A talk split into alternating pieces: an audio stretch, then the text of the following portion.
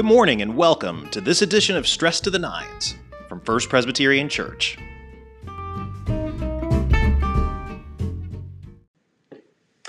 Hey, good morning, everybody. Welcome to another day of Stress to the Nines. It's Monday, August the 3rd. We're going to spend this week in the fifth chapter of Paul's letter to the Romans. I read verses 1 through 5 in worship on Sunday, and I want to focus on those this week because they are great verses and they provide a lot of the theological framework which we as thoughtful Christians have around who we are, who God is, who Jesus is, and what it means to follow him, and what it means to have his love in our lives. So there's a lot of things. So let me read these verses to you, and then we will focus on verse 1. Let's listen for God's word. Therefore, since we are justified by faith, we have peace with God through our Lord Jesus Christ through whom we have obtained access to this grace in which we stand. And we boast in our hope of sharing the glory of God.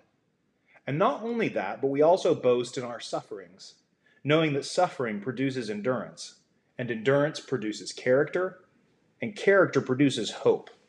And hope does not disappoint us, because God's love has been poured into our hearts through the Holy Spirit that has been given to us. This is the word of the Lord. Thanks be to God. So let's take a look again at verse 1. Here we see that Paul is laying down the case that we are justified by faith. What does that mean? Well, justification in Romans is a synonym for salvation. If we are justified, it means we are saved. For the longest time, people believed that within the Judeo Christian framework, we were saved by our adherence to the law. Paul says this has failed us. This idea that we can be saved through the law, through our own good work, through our own ability to follow the rules. He says that doesn't work. What does work, what does justify us, is faith. And where does this faith come from? Do we just pick it up off the ground as we find it? Do we simply one day decide to have it? No. Our faith comes from the Lord Jesus Christ. And because we have that faith and because we are justified, we find ourselves, as he says in verse 1, at peace. At peace with God. Let's listen to it again. Therefore, since we are justified by faith, we have peace with God through our Lord Jesus Christ. I would like you to focus this day simply on the idea of having peace with God through Jesus Christ. How do you feel at peace in your day, in your life, and in your faith?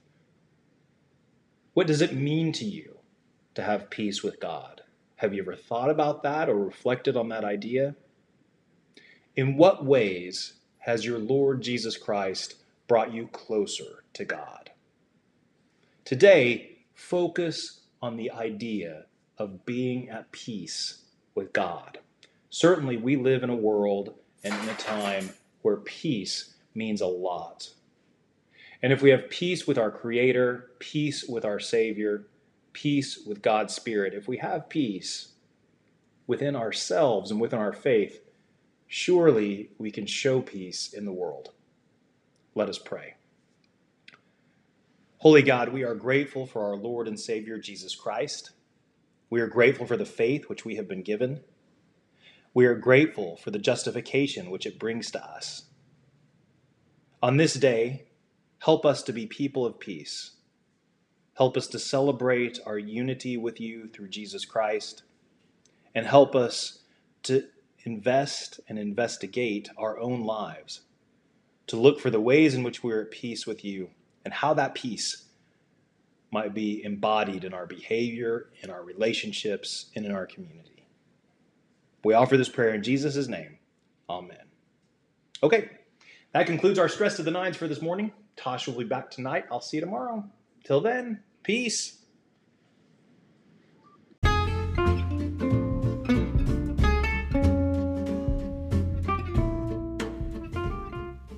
Thanks for joining us for this episode of Stress to the Nines. You can enjoy Stress to the Nines live on the church's Facebook page at 9 a.m. and 9 p.m. six days a week, or continue listening on your favorite podcast platform. Until we meet again, peace.